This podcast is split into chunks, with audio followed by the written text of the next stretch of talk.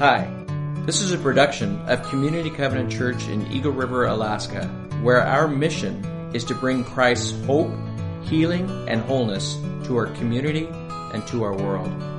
Our service times are 9 and 11 each Sunday morning. Find out more at www.communitycovenant.net.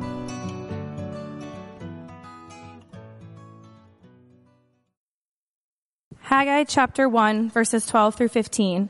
Then Zerubbabel, son of Shealtiel, Joshua, son of Jozadak, the high priest, and the whole remnant of the people obeyed the voice of the Lord their God and the message of the prophet Haggai, because the Lord their God had sent him. And the people feared the Lord. Then Haggai, the Lord's messenger, gave this message of the Lord to the people. I am with you, declares the Lord. So the Lord stirred up the spirit of Zerubbabel, son of Shealtiel, governor of Judah, and the spirit of Joshua, son of Jozadak, the high priest, and the spirit of the whole remnant of the people.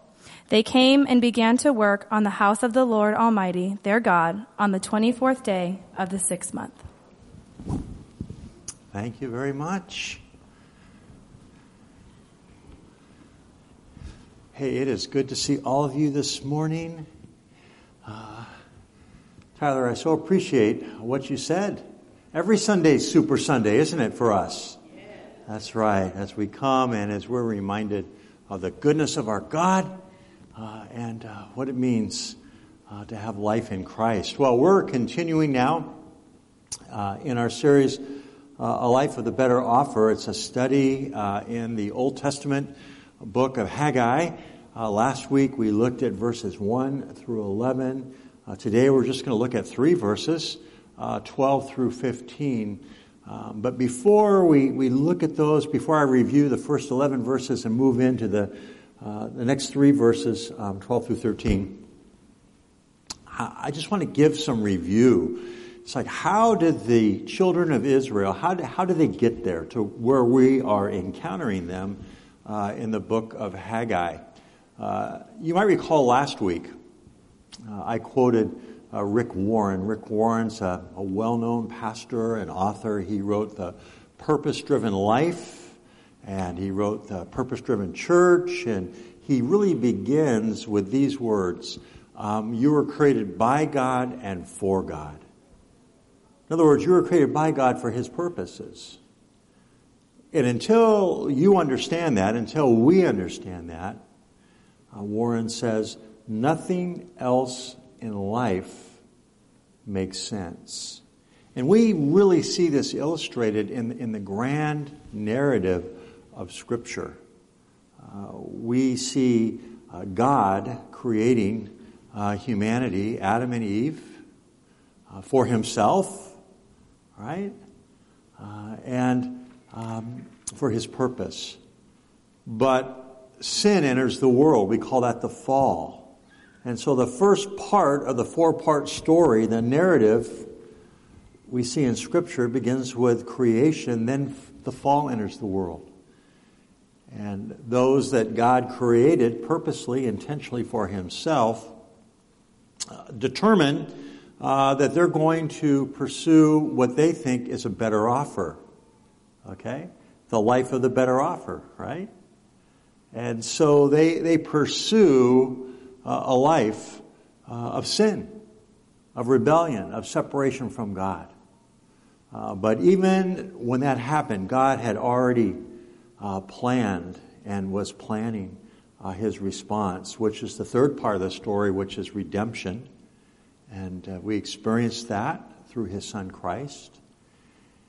And um, we are awaiting the fullness of that redemption um, to be realized in the restoration, that time when Christ returns and all things um, are made new, and we experience what God had originally intended uh, before the fall. And so there's that four parts. There's creation, there's the fall, there's redemption, and then there's restoration. Right now we're living in this time between redemption and restoration. Uh, we're awaiting um, the second advent of our Savior, Jesus Christ. And we look forward, um, we look forward uh, to that time. But as we look in Scripture, um, the nation of Israel give a, a, very good example for us. In fact, in 2 Corinthians 10, uh, Paul recounts some of the mistakes that Israel made, and he says to his readers, Hey, these things are written here so that you won't do the same thing. You'll learn from their mistakes. And so, as we come to the book of Haggai, we, we look back over the history of a people that began way back in Genesis uh, chapter 12, verses 2 and 3, when the Lord spoke uh, to Abraham and he said, uh, I'm going to bless you and I'm going to make you into a great nation. And through you, all the nations of the earth will be blessed. Okay? And that's, that's looking forward um, to Christ and the blessing that Christ is for the nations. And of course, we see the ultimate fulfillment of that. We see a picture of that in Revelation um, chapter 7, verse 9, when people from every tribe, tongue, and nation are gathered around the throne and they're worshiping. They're worshiping the Lord. And so, way back in Genesis, the, the Lord is, is saying, Listen, through you, Abraham, I'm going to bless you. I'm going to turn you into a great nation, and through you, all the nations of the earth will be blessed. And we see that picture fulfilled in Revelation, don't we? Well, um, Steve Sjogren, he's a, a missionary, a writer, a pastor. Uh, he talks about top line blessing and bottom line blessing. And he says, You see it all through Scripture. And here's an example. Um, the top line blessing was to Abraham. The Lord said, I'm going to make you into a great nation. That's, that's top line blessing. Abraham, right? He's going to bless Abraham. But the bottom line blessing is that I've blessed you that through you others might be blessed and I might be known to all people. That's the bottom line. And sometimes we embrace the top line blessing, but we forget the bottom line blessing, don't we? Uh, that it's God's purpose, it's God's design. And when He blesses us, He blesses us so that we can bless who? Others. God blesses us to be a blessing to others. But ultimately, through that blessing, God's design is that, that He would be revealed and people would see Him and see His goodness and know Him and come to Him and be drawn to Him and that it is to His pleasure and to His glory that He blesses us. You see that? So that was the promise that was made.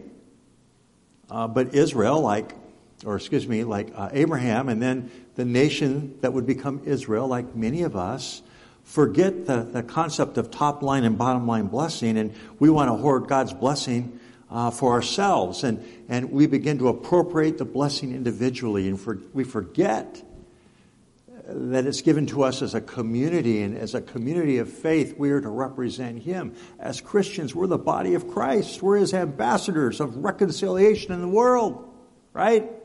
He blesses us so that through us, others might be blessed, and ultimately, He might be glorified. That's the bottom line. But we forget that, don't we? And we see that in the nation of Israel. And so, God calls Abraham out. He gives him the, the top line blessing. I'm going to make you into a great nation, right? Your descendants are going to be as great as many as the stars in the sea or stars in the sky. And through you, other nations will be blessed. Well, as that nation develops and, and they begin to, to have life and community together, they forget that. They forget that. Uh, and then after the Exodus in, in uh, chapter 19, of Exodus, verses 4 and 5, after they've been delivered from the bondage, the slavery of Egypt, the Lord says to him, He says, I'm called you out. I'm reminding you, I have called you out. I've called you out, and my design for you is that, that you would, would want to be in relationship with me, and that would be demonstrated through your obedience. You would obey me. And this is what he says in Exodus 19, reminding them he says, and if you do that, that of all the nations on earth, you will be my treasured possession. I've chosen you of all the nations to represent me to those nations. You are my treasured possession. It's like, wow. Right? Then we read a little bit further on uh, in uh, 1 Samuel. And God, through Samuel, is reminding the people that He wants to be their God. He wants to, to rule over them. He wants to be their king. He wants to guide them. He wants to protect them. He wants to fight their battles for them. Uh, he wants to nurture them and love them. But what do the people say? Do you remember? Well, they, they say it in 1 Samuel verses 8, or 1 Samuel chapter 8, verses 9 through 20. If you read those verses, the people respond by saying, wait a minute. We, we, don't want, we don't want God to be our king. We want a king like all the other nations. We want a king to rule over us so that we'll be like all the other nations. In other words, we want to be like everybody else. And it breaks the heart of God. And even after God said, You know what this means? Do you know what's going to happen? These kings are going to take your wealth. They're going to send your sons off to war. They're going to do this. They're going to do that. Life under these kings, it's going to be hard. But I want to bless you. No, they say.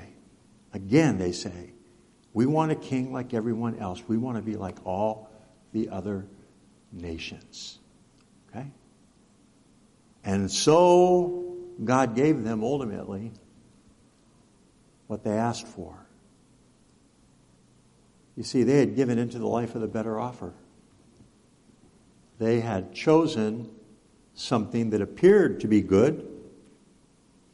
They looked at the nations around them and said, we prefer this when God had offered them the very best. God had offered them Himself. And you know that offer is going to be extended even into the person of Christ who offers His very life for the people that God loves. For God so loved the world that He gave. See, do you see the story unfolding? And, and so, as Israel is guided by a series of kings, some good, some not so good, some okay, some wicked and evil, they become like all the other nations. And as they become like all the other nations, their conduct, their values, their priorities begin to reflect the priorities of those nations completely different than what God had called them to be and who God had called them to become. And God, in His love and in His mercy, rather than allowing them just to, to continue on, desperately wants them for Himself. And so He disciplines them. Okay? Now, the discipline of the Lord is for restoration, it's for reconciliation. Um, it, it, it's to, to call people back to their purpose and to the relationship that He designed for them to be in. But in this instance,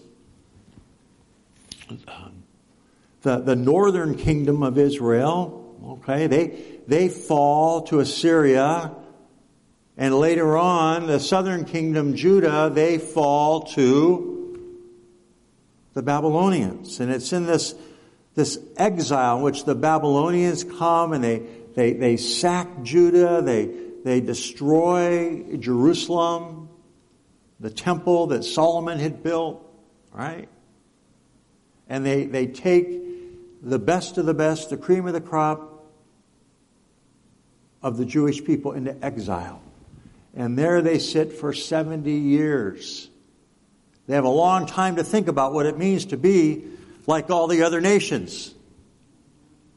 But even in that, God uses that exile because the Jewish people, they share their faith and their, their, their, their history with God and, and many of them, like Daniel, are raised up into positions uh, of, of great responsibility and, and they continue to share and, and even the people in the Babylonian Empire become acquainted with the God of Israel through their exile. Isn't that interesting? That even in the exile, God is fulfilling His purposes. That through them, He would make them a great nation and that through the nation, all the nations of the earth would be blessed. See, God is sovereign. And He works His plan. and He's continuing to work His plan. So, we get to the book of Haggai. After 70 years in exile, a remnant of about 50,000 Jews return, are given permission to return to Jerusalem and they're under the civil authority of Zerubbabel, who is in the line of David, and the spiritual authority of Joshua, who is in the line of Levi and Aaron and the high priesthood. It's interesting, you'll see this, this line of king and priest as we move forward in the story, God's narrative in scripture, we see those two come together in the person of Jesus Christ. Right? who is the king and our high priest. So we, we see God's design and his purpose and his movement in scripture in this narrative that we're reading. And so they return and they begin to rebuild the temple. And the temple is an important thing because it is the dwelling place of God. You remember back in the wilderness, the tabernacle, right? Where, where God would go and, and, and, and, and the people would see him and meet him and they would represent his presence among them. Solomon builds the temple and God indwells that place, right? The tabernacle there in the temple. And so now they're rebuilding the temple because as they come back, it's important that God is in the center of the people again. It's so important. He's called them to himself and he wants to be in the center of their community, of their lives. As they fulfill the purpose that he created them for. And, and so they start to build, but then guess what happens? Other priorities begin to, to take place. And then we read in Haggai chapter 1 that rather than building the temple, the people start building their own houses and taking care of their own priorities to the point where they're even going up and they're getting beautiful cedar wood and they're paneling their houses and their roofs and they're all the while the house of God sits in ruin. Right? The dwelling place sits in ruin. And it's in that context that, that the Lord speaks through Haggai and also through um, Ze- uh, Zephaniah uh, no, Zechariah, excuse me, the prophet Zechariah. And they're contemporaries, and, and, and they're speaking at the same time. Um, and you can read about this in the book of Ezra, um, chapter 3, all the way into chapter 6, kind of covers this story I'm telling you about. And the Lord essentially says, listen, you need to get about paying attention to my priorities. You need to build my house. Don't allow my house to stay in ruin. And then it gets to the place where he says, and until you do, your crops, um, they're not going to grow the way you want them to. And, and, and, and your material needs and the things that you desire for life, that I'm going to withhold some of those things so that you remember who I am and, and, and, and you come back to me and make me your priority again. Again, it's a, it's a form of discipline, uh, not to punish them, but to restore them and to reconcile them to Himself. And, and that's the message that comes through Haggai to the people, to this remnant that are there. Then we get into verses 12 through 15. That's where we are um, today. Okay?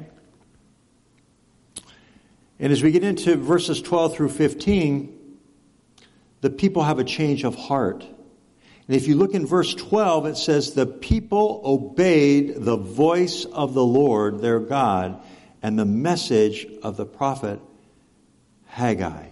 In fact, if you read in Ezra uh, chapter 6, it actually goes a little bit further and says, because the people listened to and they heard the voice of the Lord and the teachings through the prophet Haggai uh, and Zechariah, they, they prospered. Okay? They began to prosper. They were blessed. Again, because their priorities were in alignment with God's. And so here it says that they listened and they obeyed the voice of the Lord. And because the Lord, uh, and they did it because they, uh, the Lord had sent Haggai to them. And then it says at the end of verse 12, and the people feared the Lord. So, remember that, that story I told you about how they had gone into exile and they had come back and then they didn't follow God's priority and, and their crops didn't grow and the things that they needed to prosper were withheld? Uh, God wanted to get their attention. Again, a, a discipline of the Lord. Well, it's like what Hebrews chapter 12 says. 12:11 speaks of discipline. You see that verse, it's up there. Says, No discipline seems pleasant at the time, but painful. But later on, however, it produces the harvest of righteousness and peace to those who've been trained up by it. The author of Hebrews is writing that um, in Hebrews chapter 12. And, and we get a, a glimpse of that here in the book of Haggai. And the people respond. They're being trained up by the discipline of the Lord. Their hearts are turned, their priorities become realigned with God's, and they're going to go about rebuilding the temple as God had wanted them to do. Okay? And what happens? It produces the crop, the fruit of righteousness, and there's blessing in their lives because their lives are properly aligned with God. And uh, it's, it's ironic. When Solomon finished building the first temple, the Lord spoke to him. Okay? And this is what the Lord said in 2 Chronicles 7, 13 through 14. The Lord gives a message of repentance, forgiveness, and healing he's saying to Solomon after he builds the first temple, when I shut up the heavens so there is no rain, or command locusts to devour the land, or send plague among my people, if my people who are called by my name will humble themselves, that means repent, and pray and seek my face and turn from their wicked ways, then I will hear from, I will hear from heaven and I will forgive their sins and will heal their land. Here we are the building of the second temple, the people have turned, they've forgotten God's priorities. They're, they are, in a sense, living in rebellion. They're just taking care of themselves. God corrects them through what? A drought. Their crops don't grow like they're supposed to. They don't get the harvest that they are. But can you think of maybe the remnant of people that saw the glory of, of, of Solomon's first temple, the first temple that Solomon built, and they're remembering the words, these words that the Lord gave to Solomon. And it's the prophet Haggai and Zechariah that kind of shake them and they go, oh yeah. Oh yeah, we need to get right with God. We need to repent and receive His forgiveness so that we can heal ourselves and the land will grow crops again. And that's what we see happening right here in Haggai.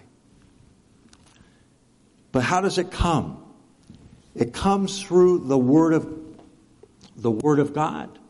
Verse 12 says that it was the word of God through the prophet that the people heard the voice of God and they obeyed. That's why one of our core values is the centrality of the word of God. That we need as people to listen to the word of God. There's life, life available to us in God's word. He guides and, and directs. And, and we, we encounter God's Word and we understand that He is a God of hope, of healing, and of wholeness. And God's Word helps us to, to remain aligned with His priorities so we can fulfill the purpose to which He created us. So that we don't have to go through times of spiritual drought to be reminded, right? And the Word of God came to the people through the prophet, but they were what? In community. It came to their leaders and then to them, and they discerned it together. And that's what we do here at Community Covenant Church the leaders and, and the people of this church, we discern God's word together. It's given in community. Community. So important. And then the, the scripture goes on to say the most important words that you can ever hear. Verse 13. The Lord's messenger gave this message to the people of the Lord I am with you. Wow. Can you imagine anything more powerful than that?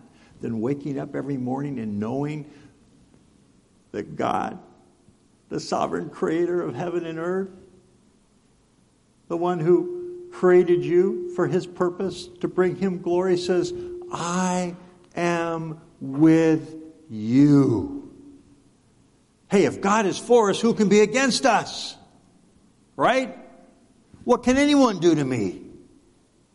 And so now the people have the assurance that God is with them. And you know what he does? He stirs their heart through his spirit.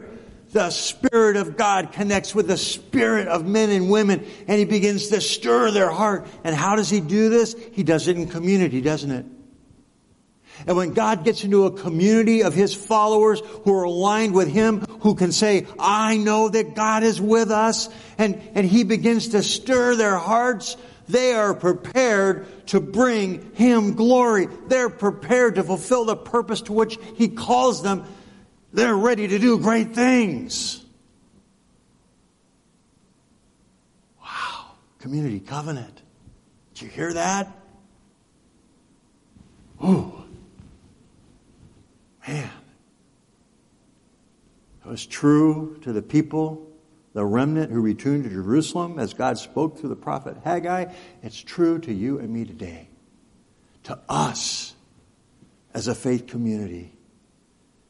That's why we, we believe in the centrality of the Word of God. We, we believe in um, a conscious dependence of the Holy Spirit. That it's God's Spirit at work in us that stirs us that enables us to fulfill all He created us to do. Okay? That's a core value here. Well, quickly as we go on, um, it says that not only the spirit of Zerubbabel and, and uh, Joshua, the spirit of the high priest, the spirit of the whole remnant of the people were stirred by God's spirit and look what it says here. They came and they began to work on the house of the Lord Almighty. Wow. Reminds me of Isaiah 55, verses 10 through 11. We can see that verse. Isaiah 55, 10 through 11.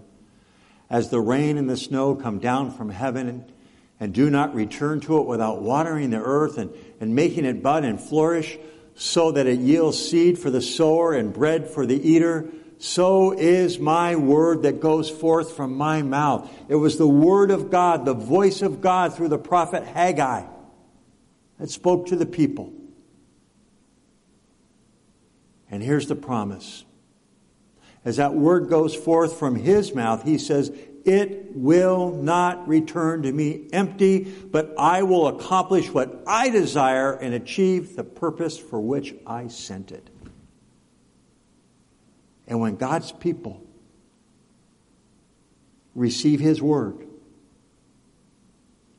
then and only then can they begin to achieve His desires and the purpose through which He created them. You see that? That our hearts and our lives in community together are in alignment with God and His priorities. And the Lord, through a conscious dependence on the Holy Spirit, stirs our hearts together. Man, He stirs our hearts. And we as His people are aligned with Him. And we're about the work of His kingdom in the world. Will we be blessed? Absolutely. That's the top line. But what's the bottom line? That through us, those that don't know Him will see Him and be drawn to Him. And that He'll be glorified. He'll be glorified. That's good stuff. I want to close with a verse out of Hebrews, verse 10, verses 24 through 25. This is so important. Pastor Tyler was here this morning. He was saying, Hey, sign up for a small group. It is so important that we're connected, we're in community. Small groups help that happen. That's like human Velcro, right? You meet together, you pray together, you live life together with Christ in the center, right? It's so important. You discern God's word together. Your hearts are stirred by God together. Small groups are important. They're so important. Again, the author of Hebrews.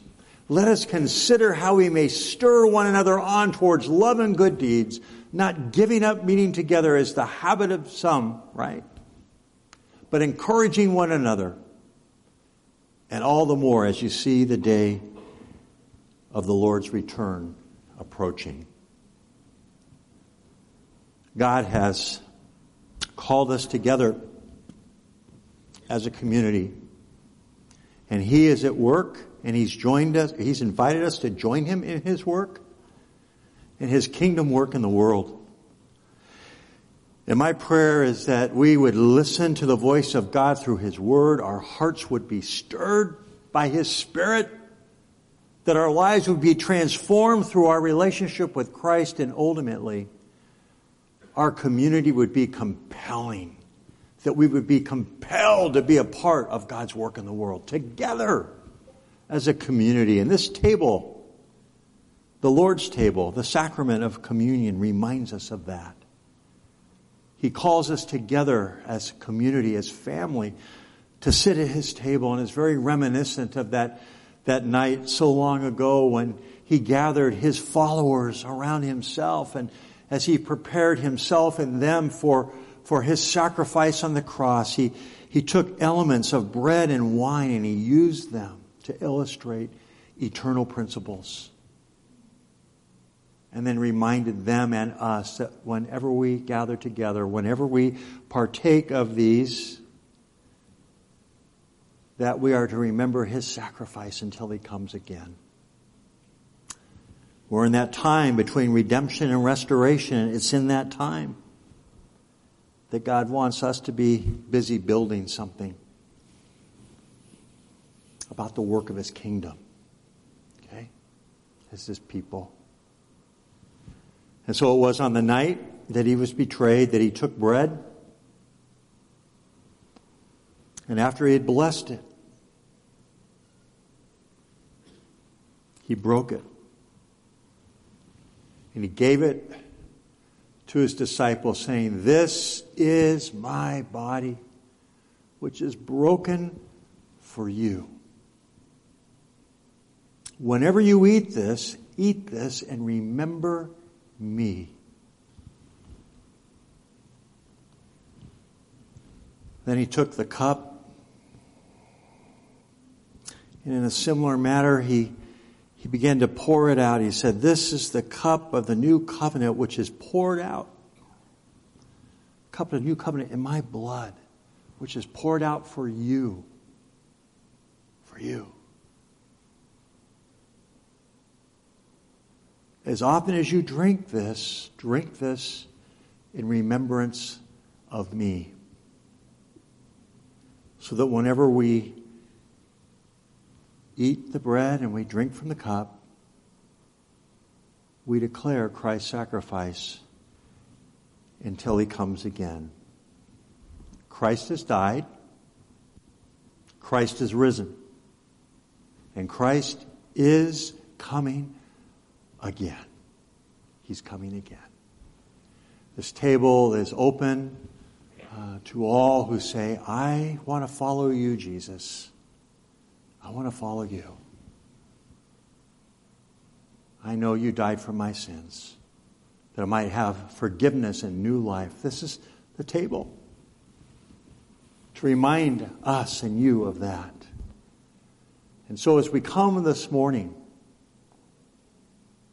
my prayer is that the Lord would stir our hearts in a fresh, in a new way, that our priorities might be aligned with His, and that our lives might bring Him honor and glory to His pleasure, to His purpose, to His will. Let's pray. Father, we thank you this morning for your goodness, for your love, for your pursuit of us, for the sacrifice of your Son Jesus on the cross that, that whoever would believe in him would not suffer the punishment of their sins, but instead have new life, eternal life, a purposeful life with you. Father, as we come this morning, we say, Spirit of the living God, Spirit of the living God, Holy Spirit, fall afresh on us. Stir our hearts. Remind us of your love for us. Realign our lives, our priorities with yours.